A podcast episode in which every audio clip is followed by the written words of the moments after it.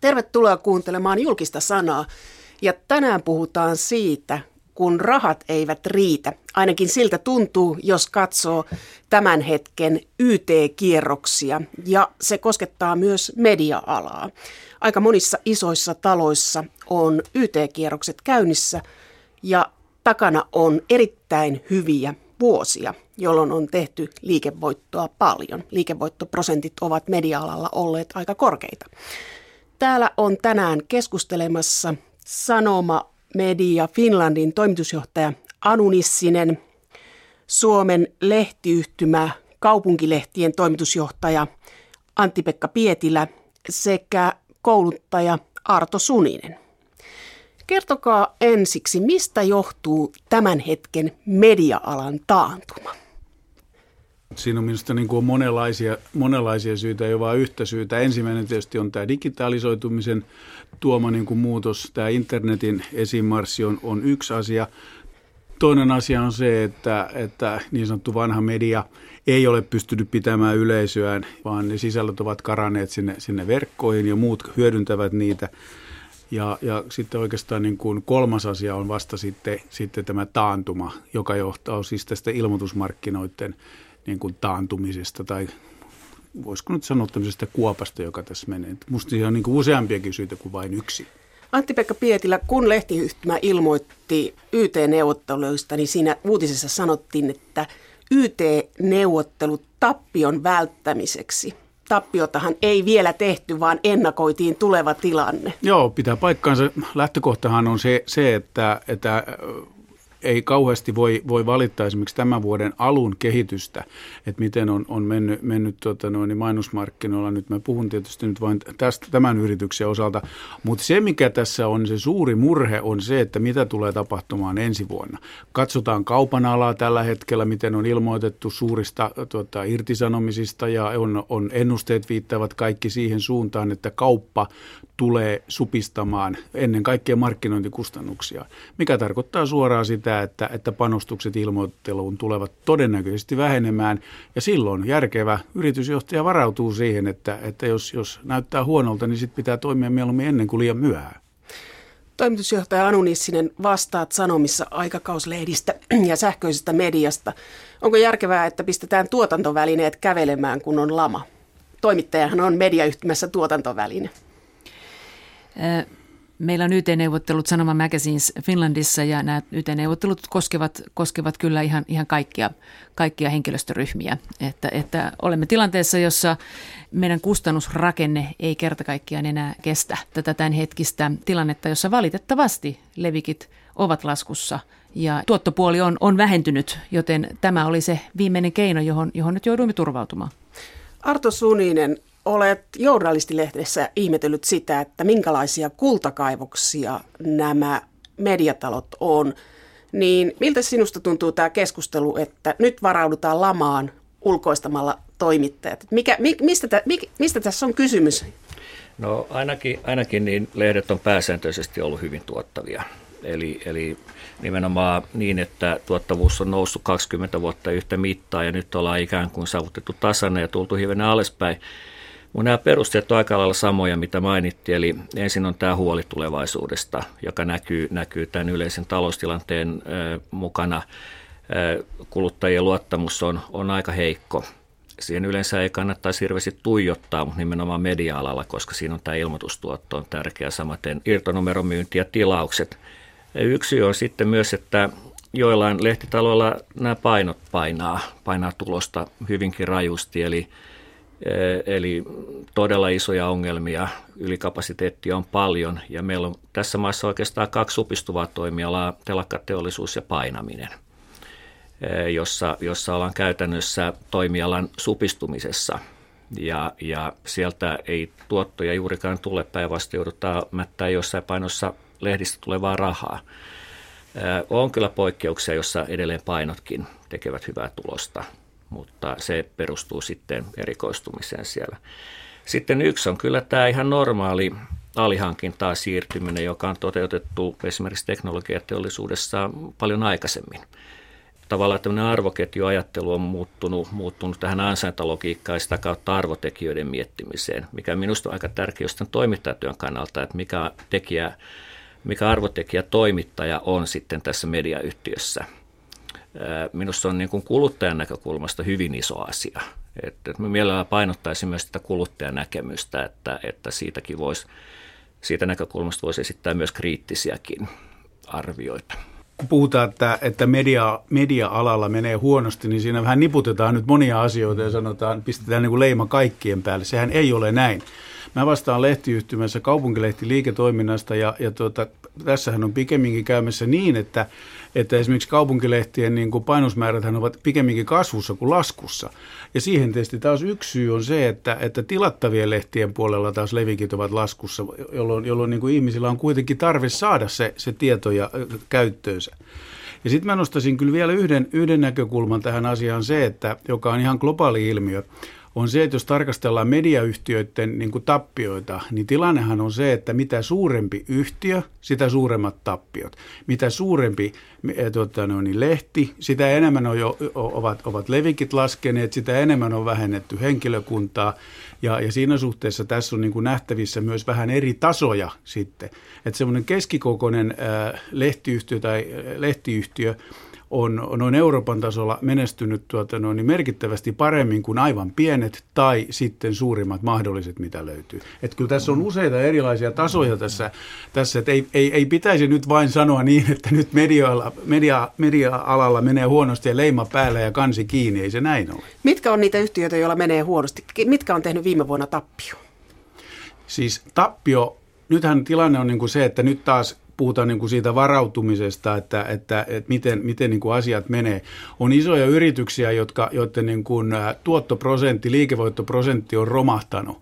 Niin sehän on suurin piirtein sitten sama asia, kun, kun, kun, kun tuota, on pakko tehdä isoja niin kuin leikkauksia. Että kyllä ne voi lukea tuolta niin kuin osavuosikatsauksista näkee sen, että mitä suurempi yhtiöstä suuremmat, su, suuremmat tulon menetykset ja, ja, ja tuota liikevoittoprosentin menetykset. No, jos niin puhutaan yhtiöstä nimeltä, niin, niin Suomestahan me voidaan hakea puolueen lehdet. Kaikki muut käytännössä tekee voittoa. Tietenkin on näitä, joissa se voittomarginaali on pieni. Ja sekin on totta, että sieltä on, on niin kuin ta, hyviltä tasolta tultu alaspäin. Kassavirrat on kuitenkin voimakkaat, etumerkit on plusmerkkisiä. Ja kat, tänä aamuna katsoin näitä kansainvälisiä yhtiöitä, niin ne on voimakkaasti niin kuin siirtynyt ää, hyvään kehitykseen. Ainoa huono puoli on Etelä-Euroopassa RCS-konserni, jossa huolet on isoja, johtuu lähinnä, lähinnä Espanjan, Italian ongelmista. Mutta luin myös Sanomien pääomamarkkinapäiväkatsauksen, joka julkaistiin, taisi olla viime viikolla. Kaikki suuntaukset oli, lupaukset oli parempaan päin. Joo, tämä Sanomien pääoma, pääomamarkkinapäivä oli, oli kesäkuussa ja valitettavasti näkymät ovat ovat kyllä huonontuneet siitä, se, se on totuus.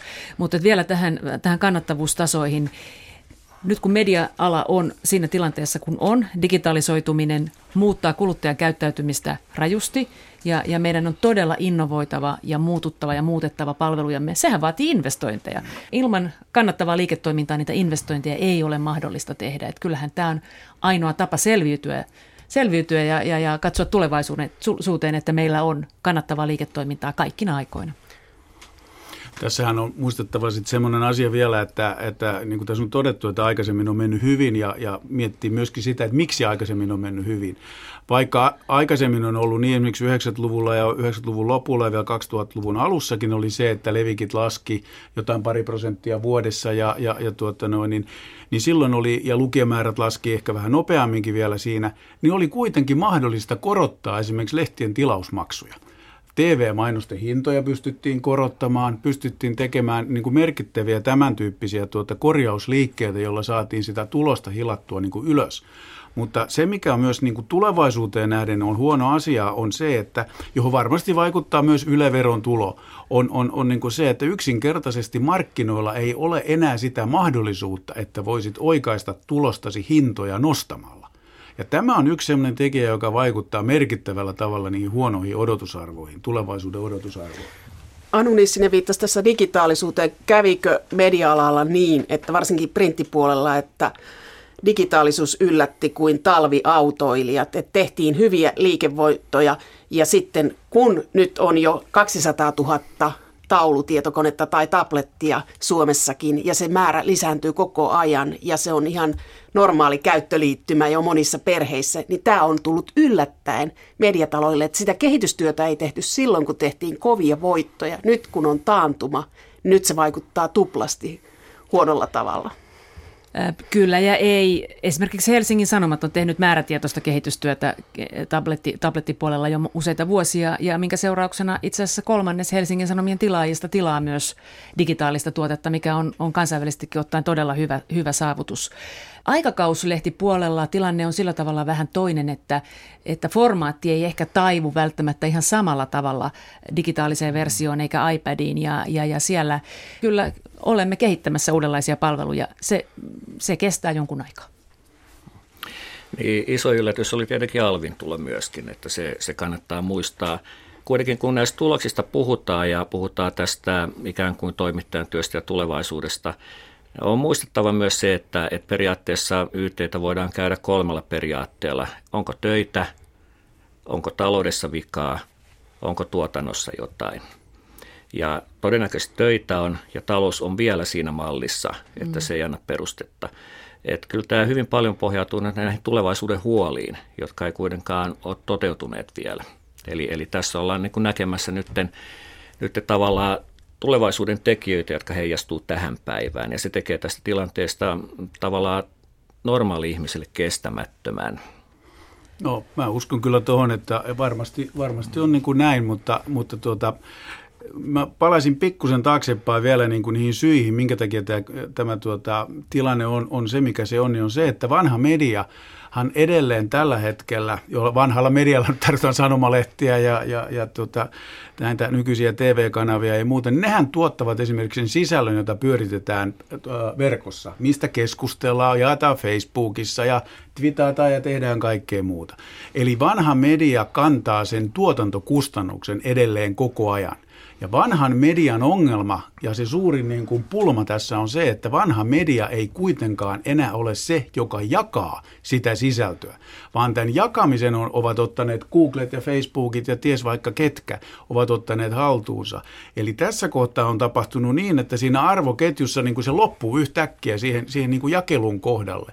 Ja tämä on se iso asia, josta pitäisi tietysti niin kuin syyttää sitten, sitten tuota, no, niin kuin vanhan median pyörittäjiä siitä, että tätä ei älytty riittävän ajoissa – mutta siihen väittää on kyllä myöskin niin, kuin niin päin, että, että siellä missä se älyttiin, niin sitä myöskin vastustettiin. Toimittajat vastusti sitä, yritysjohto vastusti sitä ja sanoi, että kyllä tämä on ohimenevä ilmiö koko internetti, että ei tästä tarvitse niin murhetta kantaa. Onko tällaisia keskusteluja on, oikeasti käyty mediataloissa? Oikeasti, onhan, koska on esimerkiksi tuota joitakin yhtiöitä, joissa on ensin aloitettu nettitoiminta, sitten se on lopetettu ja sitten se on taas vasta aloitettu uudelleen. Esimerkiksi tuota, otetaan vaan joku News Corporation niin kuin maailmalla, niin taisi kaksi, kahteen kertaa lopettaa välillä nettitoiminnan, kunnes sitten aloitti se uudestaan. Tuossa kun puhuit Facebook, Facebookin ja Googlen jakamista sisällöistä, no nehän ovat tätä niin sanotun vanhan median tuottamaa sisältöä nimenomaan. Tässähän me tullaan tämmöiseen mediaekosysteemi ajatteluun, jossa, jossa jos tätä rahaa, markkinoilla olevaa rahaa, sehän tulee, sehän tulee joko mainostuotoista tai kuluttajilta. Jos tämä raha valuu muihin taskuihin. Se on pois kaikesta siitä, mitä me voimme tuottaa suomalaista sisältöä tässä maassa. Koko ajan on niin kuin kasvamassa ilmainen markkina tässä. Kuinka paljon mainoksia on mennyt verkkopalveluihin? Verkkomainontahan on noin 10, vähän alle 10 prosentin kasvussa Suomessa, mutta tästä puuttuu kyllä. Esimerkiksi Google-mainonta puuttuu näistä luvuista, mikä on, on todella iso iso, iso, iso määrä. Mehän arvioimme, että, että Google, Googlen mainostuotot Suomesta olisivat noin 100 miljoonaa tänä vuonna, ja ne puuttuvat valitettavasti näistä luvuista. Se on paljon. No, Googlehan tässä suurin voittaja tällä hetkellä on. Joo. Entäs Facebook? Vielä aika pieni. Tämä oli minusta hyvä havainto, tämä, niin tämä ansainnan rakentaminen tähän niin sanottuun vanhan median päälle. Että jotkut on aloittanut sen ihan näyttävästi sanomillaan, että onko se Funnel-hanke vai mikä se on. Mm-hmm. Joillain muillakin on vastaavia hankkeita, varsinkin maailmalla, mutta hyvin monella ei ole. Mm-hmm. Ja minusta on mielenkiintoinen kysymys, että mitä tapahtuu näille lehtitaloille, joilla ei ole mitään ideoita tämän vanhan median päälle. Eli elääkö ne sitten sen uransa vaan loppuun asti printillä? Uskaltaako he tehdä tämmöisiä loikkia, jotka saattaa päättyä mm, suohon? Tästä tulee iso murros minusta näkymään lehdistössä just tästä syystä johtuen. Ja tästähän on sanottu, että joissakin paikoissa on menossa sadonkorjuu. Nyt kerätään kaikki se raha pois, mikä on kerättävissä ja sen jälkeen painokoneet seis.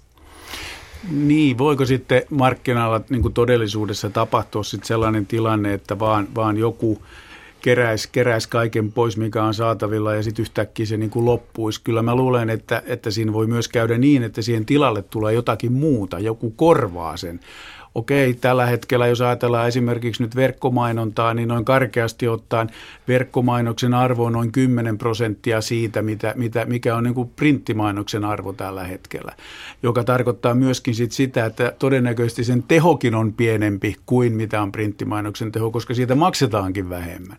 Ja, ja, ja tota, tässä kohtaa myöskin täytyy niin kuin nähdä sitten niitä, niitä niin kuin asioita, että kun tulee tilalle jotakin muuta, niin se onkin erilaista kuin mitä se vanha on ollut. Ja sen teho on toista kuin mitä on, mitä on, mitä on ollut siinä vanhassa.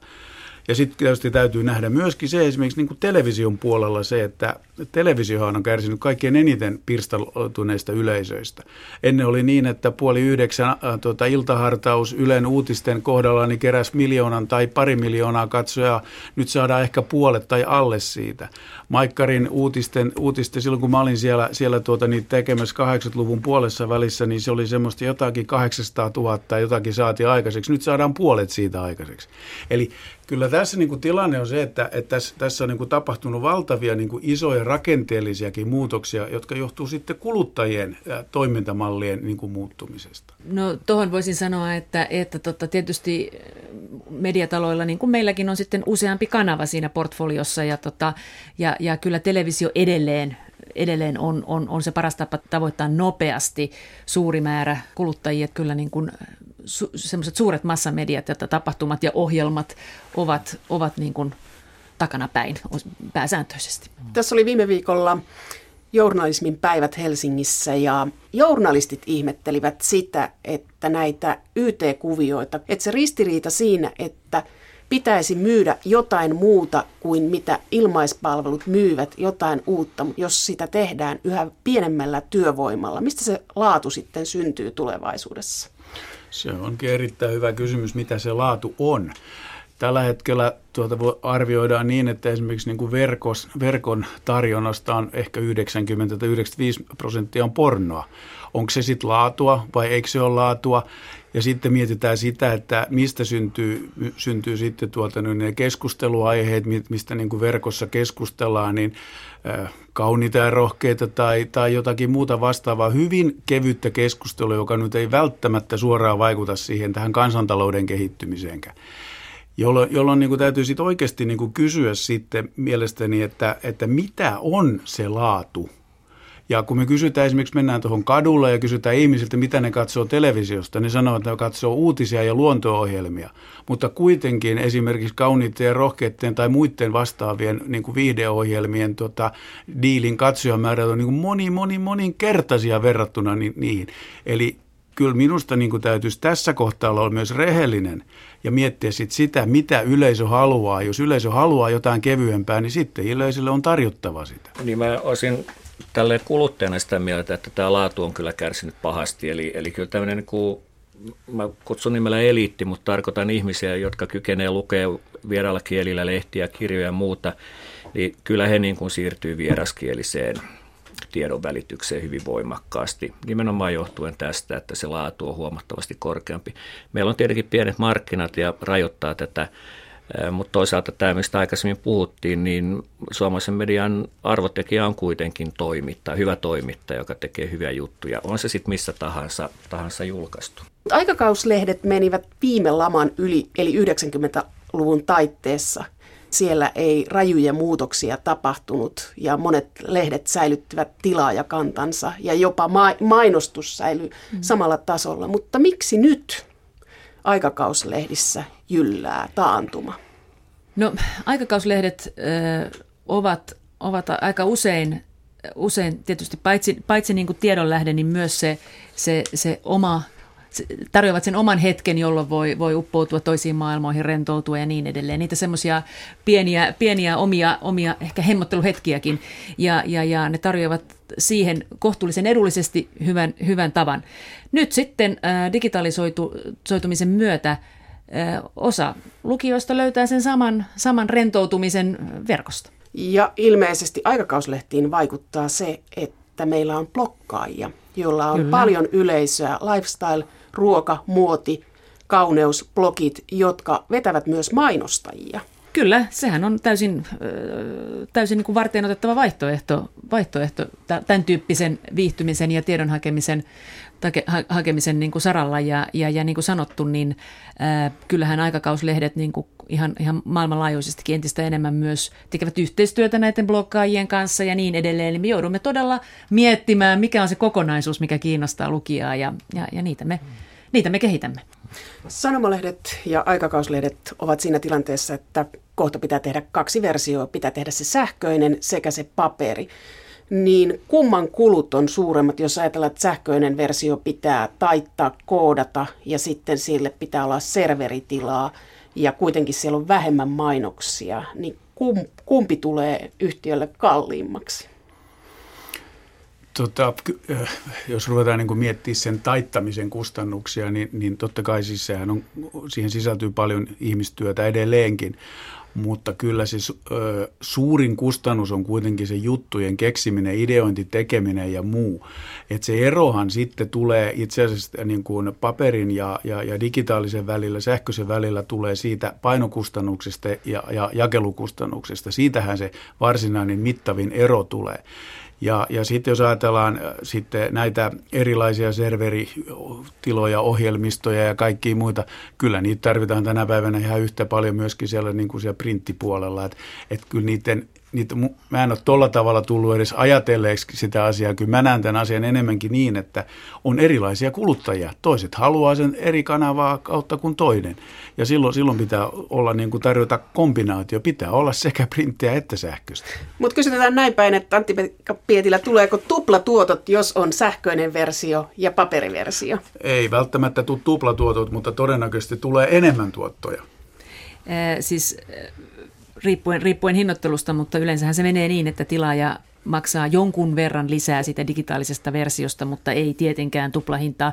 Tässä mä vaan haluan, haluan muistuttaa siitä, että, että noissa digitaalisissa tuotteissahan on 24 ää, kohta, ei siis 23 kohta 24 prosentin arvonlisävero, kun, kun, kun, kun printtituotteissa on, on, on se 9 joka sekin nousee nyt kymmenen vuoden vaihteessa. Että se, se, se on yksi tämmöinen merkittävä asia kuitenkin, joka vaikuttaa siihen lopputuotteen hintaan, hintaan, hintaan myöskin kautta sitten mediayhtiön tuottoihin. Koska tulee kuluttajalle halvemmaksi tilata pelkkä digitaalinen lehti? Melkein tekisi mieli sanoa, että toivottavasti ei koskaan. No, ei kai niin vanhanaikaiseen maailmaan. Sellaisiakin versioita on olemassa markkinoilla tälläkin hetkellä. Toisaalta päinvastoin. Että kyllä Oulelta tuntuu, että ekonomista tulee torstaina iPadin ja kannetaan maanantaina postissa. Mm-hmm. Ihan, ihan niin kuin jo ympäristökysymyksenkin kannalta tämä on järjetöntä. Mm-hmm. Tällä hetkellä mediamaailmassa on menossa myös tämmöinen ulkoistamiskierros, että aika paljon töitä siirtyy alihankinnaksi ja esimerkiksi Svenska Dagbladet ulkoisti urheilutoimituksen. Mitä siinä säästetään? No ulkoistamisen yksi merkittävä tekijä on niin kuin se, että, että pystytäänkö silloin maksamaan vain siitä, mitä oikeasti tarvitaan. Eli siinä syntyy ehkä joustoa. Tietenkin sitten toinen puoli aina ulkoistuksissa on se, että, että useimmiten on, on myöskin niin, että se ulkoistamisen yksikköhinta on kalliimpi kuin mitä sulla on, on, olisi omana tuotantona saman asian tekeminen, koska kyllä se ulkoistajakin jonkun liikevoiton itselleen siitä haluaa että tuota, nämä on, nämä on sellaisia asioita, jotka pitää niin kuin miettiä kyllä sitten niin kuin tapauskohtaisesti. Että mun mielestä näissä on hyvin vaikea mun ainakin sanoa mitään yleispätevää. Samaa mieltä se vaatii sitten tietysti tältä ulkoistajalta todella hyvää määrittelyä, mitä, mitä, minkälaista laatua, minkälaisia, minkälaista tyyliä, ketkä ne avustajat ovat ja niin edelleen. Että ainakin se pakottaa miettimään sen, sen, sen konseptin kyllä todella huolella, että voihan se olla, että lopputuloksena saattaa olla jopa – jopa yhtä hyvää jälkeä. Mutta on viime aikoina ollut aika selkeä suuntaus, että monissa paikoissa on ulkoistettu ja erityisesti sähköisellä puolella on alihankintaketjun alihankintaketju siinä voi myöskin olla niin, että halutaan muuttaa sitä organisaatiota, sitä toimintatapaa, halutaan rakentaa uudenlaisia malleja, miten niin kuin yleensä toimitaan. Että tämän tyyppisiä niin kuin ulkoistus- ja organisaatiomuutoksia minusta pitäisi pystyä kyllä tarkastelemaan vähän syvällisemmin siinä mielessä, että niiden taustat eivät välttämättä kaikille ole samoja – että et siellä on myöskin muita, muita niin kuin tekijöitä siellä, siellä tota, no, niin taustalla. Antti-Pekka Pietilä ja Anu Nissinen, te olette sitä mieltä, että ulkoistamisella on jokin raja, että mediayhtiöllä pitää olla tekijät, mutta se on kuitenkin oikeastaan trendin vastaista, jos ajattelee, että tä, mitä tällä hetkellä tapahtuu.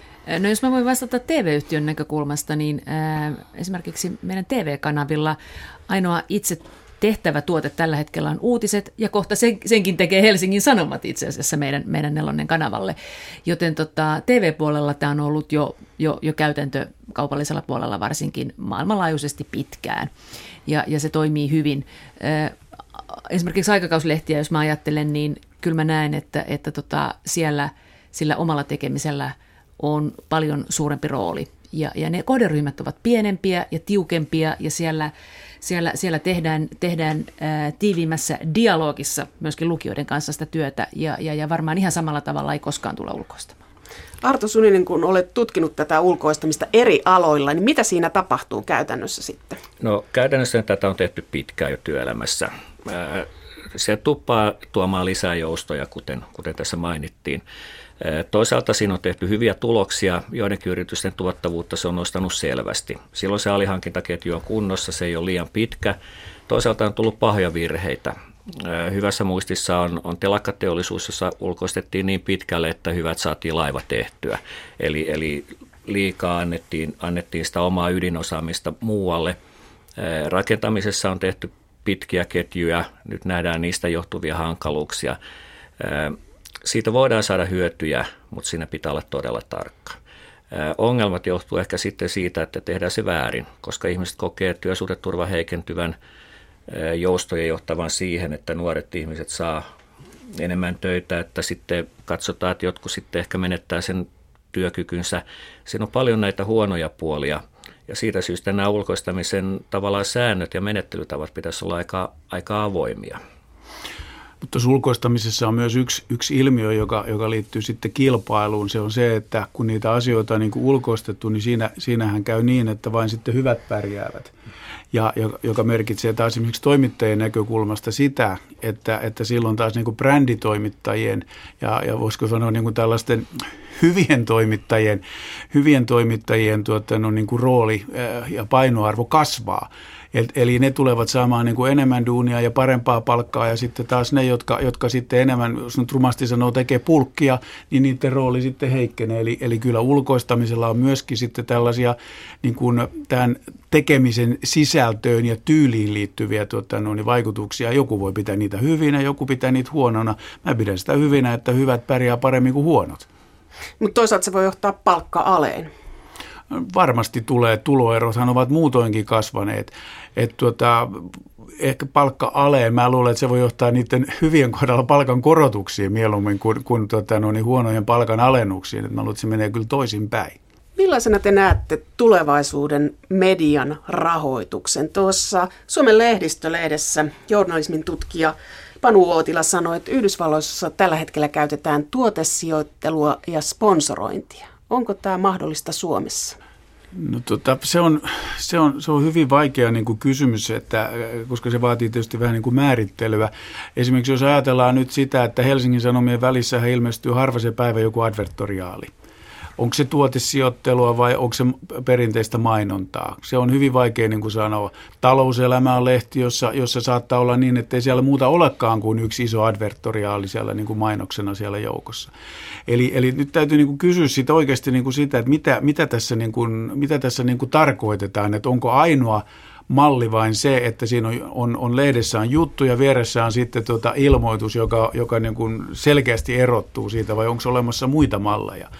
Ja mä luulen niin, että nyt ollaan niin kuin hakemassa niitä rajoja, että, että millä tavalla voidaan sitten mediaa, mediaa tuota, rahoittaa. Ja televisiossahan tämä on ihan normaalia tämä tuotesijoittelu. Siellähän on erilaista huvila- ja huussi-ohjelmaa, josta sä et pysty tietämään, että oliko se tämän vessanpyttyfirman niin kuin repliikki vai oliko se jonkun arvio siitä asunnosta, jolloin, jolloin niin kuin oikeasti voi kysyä sitten sitä, että tiedänkö minä, että kummasta on kysymys. Kyllä siellä on kerrottu kerrottu ohjelmasijoittelusta aina erikseen. Joo, mutta et sä pysty kesken ohjelmaa, sä et tiedä, että milloin, milloin se on kysymys mistäkin. Ihan liiketalouden näkökulmasta, niin tämä on ihan normaalia. Sieltä tulee rahaa ja se on siinä mielessä hyvä asia. Tietenkin voi olla jotain journalismiin liittyviä seikkoja, jotka ei sitä puolla, mutta liiketalous puoltaa. Arto Suninen sanoi, että liiketalous puoltaa, mutta meillä on aika tiukat journalistin ohjeet Suomessa ja sillä journalistit pitävät mainetta yllä, että tuotesijoittelu erotetaan jutusta, mutta tässä kun te puhutte, niin tulee sellainen olo, että nyt kuljetaan sillä rajalla, mitä tulevaisuudessa tehdään. Jos se sähköpuolella on jo ylitetty se raja, niin entä sitten printissä? Jos mä saan sanoa televisiopuolelta tuosta tuotesijoittelusta, se ei ole mikään merkittävä tulonlähde. Että, että sitä tehdään ja useimmiten se, on, se, se, se lähtökohta on aina, että se pitää olla sitten sellainen tuote, joka myös sopii siihen, siihen ohjelmaan, että se on niin kuin luontevaa ja, ja toisaalta, toisaalta ollaan hyvin tarkkoja siitä, että se ei mene yli. Se, se, se, TV-ssä se kuitenkin ohjelman niin kuin se laatu ja se kokonaisuus on ratkaisevaa ja, ja, ja varsinainen varsinainen rahan, rahan, rahan, varsinaiset tuotot tulevat kuitenkin mainonnasta ja, ja, ja tuommoisesta yleisestä sponsoroinnista. Lehtipuolella oma näkemykseni ja meidän näkemys on, että, että nämä on pidettävä erillään. Antti-Pekka Pietilä, et ostaisi maksettua kolumnia. Tota, eikö kauppalehdessä ole maksettuja kolumneja jo? Siellä on maksettuja kolumneja. Tota, et, tota, kai se, sekin on niin kuin testissä parasta aikaa, että mitä tulee niin kuin tapahtumaan. Mutta toisaalta tämä alihinnoitteluhan on johtanut myös siihen, että jos miettii, jos katsoo esimerkiksi tuotantoyhtiöiden liikevaihtoa ja katsoo, mitä ne tuottaa, niin jostain se tuotto on tultava, niin harmaa alue on alihankintaketjussa, jota ei tiedetä välttämättä. Se on tietenkin täysin mahdollista, että näin on. Olisi, olisi tyhmää mennä sanomaan, että ei ole, kun ei tiedä tässä joku voisi sitten tutkia näitä tuotantoyhtiöitä toimeksannosta ja kyllä se näki niin kuin sen seikan, että ilmoitetut palkkasummat ei ollenkaan stemmaa siihen, kuinka paljon nämä produktiot sitoo väkeä. Et kyllä siellä on, on ongelmia nimenomaan tällä puolella. Media-alan harmaa talous. Mutta sitten meillä on tämä julkinen palvelu, joka kilpailee kaupallisen puolen kanssa. Anu Nissinen, pitäisikö näitä rajoja tarkentaa tai mikä on Yleisradion rooli tässä kilpailussa? Onko se markkinahäirikkö? Kyllä osittain on ja potentiaalisesti vielä enemmän. Tota, kyllähän tämä nyt viime viikolla herätti huomiota tämä, tämä Ylen ostama uusi formaatti, tanssiformaatti. Ja, ja, ja tota, kyllä me kaupallisella puolella olemme erittäin vahvasti sitä mieltä, että, että me hoidamme tämän genren, tämän, tämän ohjelmatyylilajin ihan, ihan riittävän hyvin Suomessa, että me emme ymmärrä, miksi Yle lähti tämän tyyppiseen tämän, tämän tyyppiseen ohjelmaan mukaan. Me kyllä ymmärrämme, että Yle haluaa tavoittaa myös nuorempia katsojia, ja, ja, ja hyvä niin, mutta, mutta Ylellä on kaikki mahdollisuudet ja resurssit tehdä se sellaisella ohjelmistolla, johon meidän kaupallisella ei ole, ei ole varaa.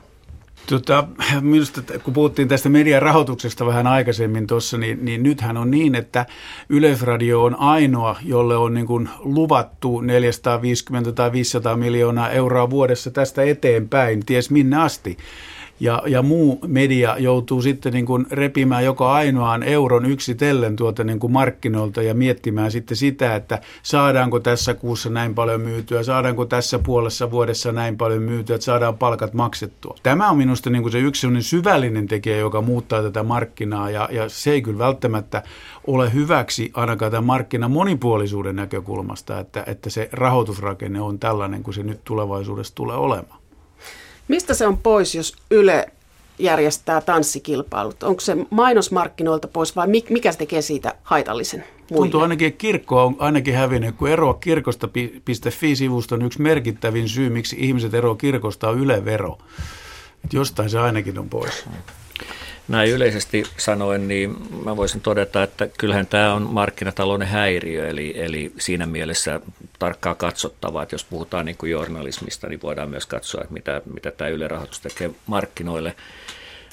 Näin niin kuin Yle veronmaksajana ja, ja, ja kuluttajana toteaisin vain sen verran, että, että Yle on kuitenkin eduskunnan radio. Ja nyt tämä tehtävä kyllä hämärtyy, jos sinne tulee paljon samanlaisia ohjelmia kuin on, on sitten kaupallisella puolella. Me kilpaillaan katsojista, mutta me tietysti kilpaillaan myös näköjään ohjelmaformaateista, mikä tarkoittaa nousevia hintoja myös sitten kaupallisille toimijoille. Mutta se, mikä, mikä ratkaisisi kyllä tämän asian, olisi se, että, että jos nyt vihdoinkin voitaisiin määritellä, mitä julkinen palvelu tarkoittaa. Että olisi selkeä käsitys, on se sitten parlamentaarisesti tai ihan miten tahansa, toivottavasti kuitenkin eduskunnassa sitten niin kuin lukkoon lyötyä, mitä julkinen palvelu tarkoittaa. Tarkoittaako julkinen palvelu todella sitä, että kaikki HP on tuota, noin, niin supersarjat pitää olla ensimmäisenä Ylellä vai pitäisikö ne siellä ollakin jotakin muuta sellaista, vaikka esimerkiksi tämän tyyppisiä keskusteluohjelmia, jos edes yritetään puhua asiaa. Että kyllä mun mielestä tässä kohtaa se, tämä, tämä niin kuin lonksuu tämä, tämä niin kuin markkinan määrittely, eli toisaalta niin kuin rahoituskuvio on kunnossa, mutta sisältöä ei ole määritelty, mitä sillä rahalla saa tai itse asiassa pitäisi tehdä. Se puuttuu. Antti-Pekka Pietilä, sanot tämän maksetun mainoksesi jälkeen, että mitä sinusta julkisen palvelun pitäisi olla? Mikä se määritelmä on? No, julkinen palvelu tarkoittaa, niin kuin, ensinnäkin tarkoittaa uutisia ilman muuta. Se tarkoittaa ajankohtaisia ohjelmia, vaikka A-studiota, tämän tyyppisiä ohjelmia. Se tarkoittaa kulttuuripuolen äh, varsin niin kuin laajaa kulttuurikirjon kirjon niin kuin esittelyä. Varmasti tarkoittaa myöskin draamaohjelmia, jotka, jotka, jotka tuota ovat kyllä niin kuin vähentyneet selvästi äh, televisiosta ja Ylenkin kanavilta. Ja sitten varmasti tarkoittaa myös viihdettä. En kiistä sitä, etteikö se oli, olisi niin kuin viihdettä, mutta se ei voi olla niin, että suurimmat katsojamagneetit rakentuvat sen viihteen varaan. Ja nyt on valitettavasti Ylen profiili, TV-ohjelmien profiili rakennettu näin päin. Ja minusta se ei vastaa minun käsitystäni julkisen palvelun painotuksesta. Anu Nissinen, mitä julkinen palvelu pitäisi olla? Sanoisin, että se pitäisi olla ehkä vähemmän, mutta parempaa. Tarvitaanko ihan näin montaa kanavaa on hyvä kysymys.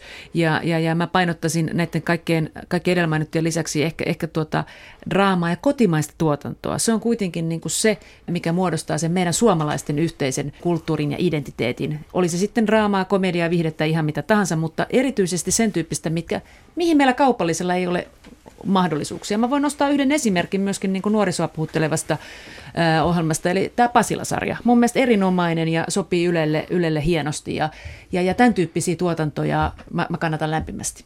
Arto Suninen, mitä julkinen palvelu on sinulle? Tai mitä sen pitäisi olla? Kyllä nämä, mitä mainittiin, mutta korostaisin parlamentarismin kautta tätä politiikkaa.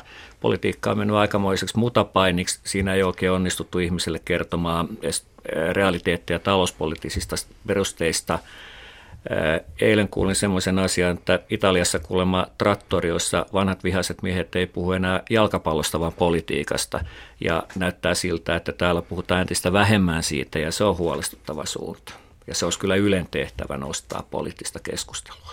Ylen tehtävä nostaa poliittista keskustelua, että kaikki sanoitte tässä uutiset, mutta sittenhän se on tällainen arka asia, että maakunnissa käydään kiivasta kilpailua siitä, että mikä on julkisen palvelun raja – maakunnissa, että kuinka paljon Ylen alueet voi laajentua, pitäisikö niiden supistua, saako ne julkaista sähköisessä muodossa uutisia kirjoitettuna vai pitääkö se olla elävää kuvaa, puhetta. Että tää, tätä keskustelua käydään myös. Aika vaikea määritellä julkisen palvelun rajoja siinä mielessä. Se on kyllä erittäin relevantti, relevantti huoli ja, ja tietysti niin kuin esimerkiksi Iso-Britanniassa BBC ei sitten lähtenyt laajentumaan alueellisten uutisten puolelle niin laajasti kuin alun perin ajatteli nimenomaan tämän, heidän paikallisten maakuntalehtien lehtien niin kuin tur- turvaamiseksi. Ja mun mielestä tämä keskustelu meidän pitäisi Suomessa nostaa esille yhtä lailla. Niin mä luulen, että se suurin, suurin tuota, no niin hankauskohtahan tulee siinä, että, että ne uutiset, jotka on, on perinteisesti esitetty sähköisessä muodossa eetterin kautta, radion tai television kautta, niin nyt ne ovat siellä verkossa luettavina ihan samanlaisina tekstipläjäyksinä kuin mitä on paikallisen maakuntalehden uutinen siitä, siitä, ei välttämättä sama uutinen, mutta samasta aiheesta. Ja mä luulen, että tässä kohtaa nyt tulee kysymys siihen, tai, tai ongelmaksi tulee se, että Yleisradio sitten, sitten tuota, levittäytyy, laajenee sille samalle, samalle niin kuin julkaisutavalle, julkaisukanavalle, eli, eli ryhtyy julkaisemaan sitten painettuja uutisia. Ja mä luulen, että tämä on se suurin syy, joka, joka tuota, no, siellä taustalla sitten niin kuin hiertää. Onko Yle tässä suhteessa todellinen markkinahäirikkö? Vai onko tämä mediatalojen taantumahysteriaa? No nythän esimerkiksi Helsingin Sanomat on kertonut, että osa, osa verkkouutisista menee maksulliseksi, joten, joten ja tämä, tämä voisin kuvitella, että, että monissa muissakin lehtitaloissa harkitaan samaa, joten kyllä siinä on, on tietysti aika, aika niin kuin haastava tilanne kaupalliselle yhtiölle periä se raha uutisista, jos Yle tarjoaa samantyyppistä uutisointia ilmaiseksi. Kyllä tämä kärjistyy tämmöisissä tilanteissa. Eli Ylen ja kaupallisen välinen kilpailu kärjistyy ja tästä keskustellaan Kyllä. jatkossa paljon. Keskustelu jatkuu, mutta kertokaa kaikki tähän lopuksi, että millä media, lehtitalot ja sanomalehdet selviää tästä lamasta, vaikka se ei nyt ei vielä kovin syvä ole, kun liikevoittoprosentit on korkealla, niin millä tästä mennään yli ja kuinka kauan kestää? Saatte heittäytyä ennustaja-eukoiksi. Arto Suninen, voit aloittaa. Sinulla on pitkä historia, olet 90-luvulta asti seurannut mediaa.